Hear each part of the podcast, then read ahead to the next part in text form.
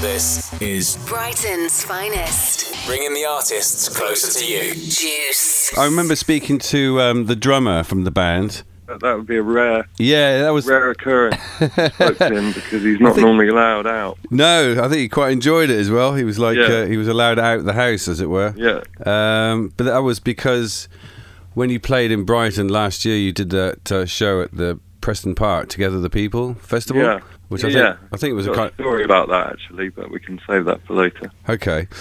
Um, so at the time, he was talking about uh, the album, and um, he was saying that uh, it was being made in a slightly different way uh, from before. People would come in with um, ideas beforehand. I think. uh, Yeah, well, we yeah we did try that a little bit. We tried people individually writing and then bringing it in because up until then we'd always written by playing all five of us in a room. Yeah. So yeah, I mean that was quite different. So some of the songs were, were basically ideas from individual members first. and Yeah, and then you know, I mean they they do transform quite a lot.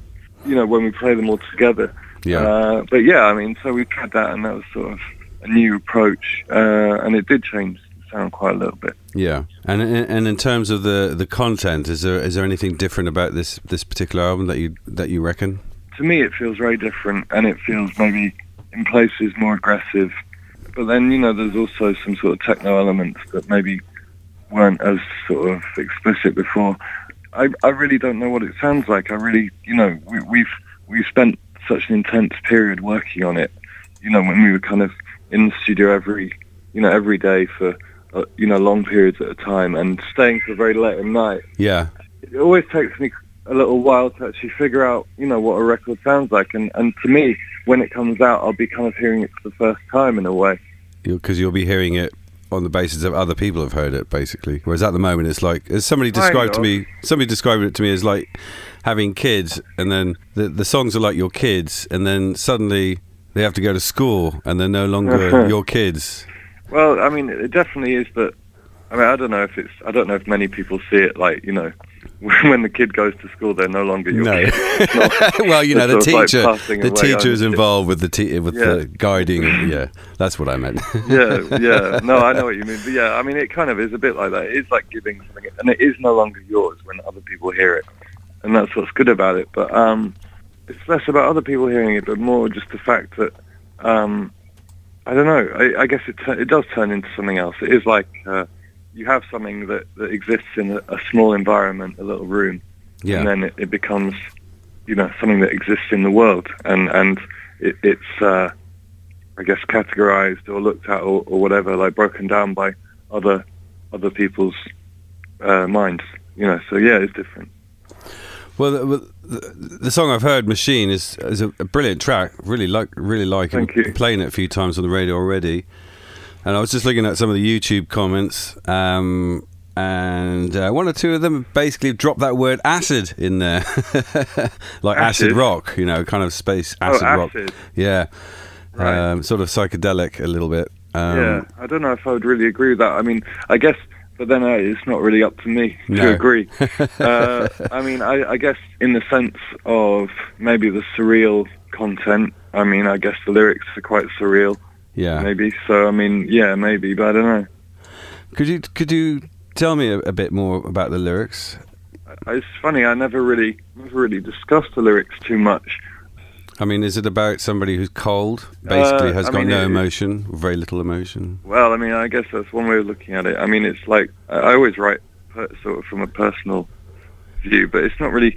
It- it's more like uh, I was kind of interested in the idea of of, of simulation and and how how close an, an imitation can get Yeah. to uh, to the to the reality. You know, before it actually becomes. I was kind of interested in that whole, you know, the phenomenon of like the uncanny valley. How with, you know, if you see like a doll or something uh, that has a human likeness, there's a certain point in which uh, it looks really grotesque to a person, to a human. You know, like when it's when it's just something a bit off about it. Yeah, Uh, and that's like a it's a specific it's a human thing you know like when you see something that approximates humanity it is is grotesque to uh, to human eyes yeah. Brighton's finest. Jeff Hemmings. Jeff Hemmings. This is Juice 107.2. Brighton's finest. Just, just a sort of a, a bit of a career overview, if you if you don't mind, because it's, I mean, you know, it's e- extremely impressive that you're still the same band, still the same members. Nobody's dropped out, nobody's joined, and No. you've changed your st- music style uh, radically over the years, and you're a completely different band, really, from in sound wise, from the fir- first album. Yeah, but Well- I mean, you know, I, I, I always think, you know, how how depressing would it be the idea of of being the same band? You know, Yeah. kind of goes against the whole idea of doing something creative to to be in the same band for Yeah, for, for 10, 20 years. You know, I, I would hate to be uh, to be a band that sounds exactly the same from album to album. Was there anything that you decided you wanted to do when you when you decided you, you to make this new album? Was there was there anything in mind before you even started going into the studio? Um, no, not at all. It just sort of happens naturally. It's just a sort of a natural progression, basically.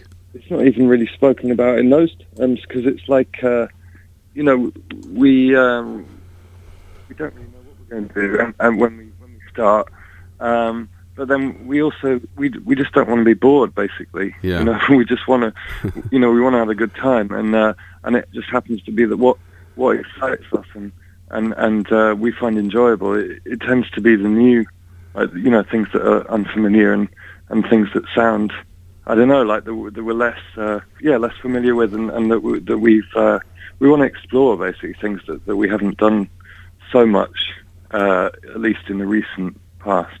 Yeah. And uh, is there any um, particular particular secret as to why you guys seem to be so strong, so such a strong relationship? Well, I mean, I think I don't know. I mean, I think we, you know, we, we did we, we started because we had a lot of ideas that we wanted to explore, and I think that that's only kind of grown as, as the band's gone on. So, you know, I think uh, individually we do a lot of other stuff ourselves outside of the band, and I think it's it's just that uh, you know we, there's a lot of stuff that we want to do. There's a lot Yeah. of things we want to achieve. Although we're not particularly careerist in in the sense that you know I don't know we don't really have like a goal necessarily like in our heads. We're sort of all bound together by the fact that we want to you know explore directions, Yeah. like musical directions, and see what happens. It's good to see you guys on tour later on in the year. Um, you're going to be coming to Brighton again, and uh, you alluded to the fact that uh, you had something to say about your um, Oh, yeah. previous show at uh, Together the People Festival last last September, I think it was. Yeah, it was quite a funny thing. It was like, uh, I mean, because we, when a band performs or whatever, the, the promoter of the show usually they, they ask you if you need anything, like if you want, you know, anything sort of uh, like in the dressing room or whatever. So on our list of of uh, of things that we ask for, uh, we always put at the end uh, we would like a surprise, you know, which is kind of a bit of an annoying request. Um, you know, when you're a promoter, you just want to, you know, you want to go and get the band a bag of crisps or something, and now they've asked for a surprise. You know, it's just like I can imagine that would be very annoying. Uh, so, so we, so we were playing at at this festival, and uh, Brian Wilson was playing the night before us, Yeah, and we discovered afterwards that promoter had been going around sort of like, all right, what what am I going to get these guys for their for their surprise? Because we've had quite a quite a range of things over the years. You know, like some promoters just ignore it. Some of them they really go, go the extra mile to, to surprise us. Um, and we've had, you know, like probably the weirdest one we had was um, there was this wooden crate in the dressing room, and there was this girl dressed as a cat inside it. right. Um, so they, so that was that was something that we had. But in, in this particular festival, uh, Together the People, um, they gave us uh, Brian Wilson's bicycle horn, oh yeah. um, from which is uh, you know, so obviously on like Pet Sounds, whatever, there's the Yeah. bicycle horn. So they, so they, they gave us that. The, uh, the the drummer from Brian Wilson's band gave us the, the so we've got the Beach Boys bicycle horn now in our uh, catalogue of uh, instruments. Are you gonna uh, you gonna use that on stage? Do you think? uh, well, I mean, I've used uh, I have used a range of things on stage that maybe you wouldn't expect. So perhaps, Yeah, brilliant. Uh, well, that's a that's a great present, and I remember again referring to the interview uh, that I did with the drummer last year. He said that uh, you were he was, and I think he said the band were really looking forward to seeing Brian Wilson play. Did you get the chance to see him play in the end?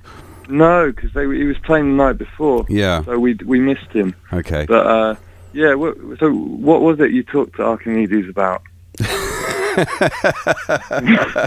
Have I, have I got you worried? This is Juice. Brighton's finest. Bringing the artists closer to you.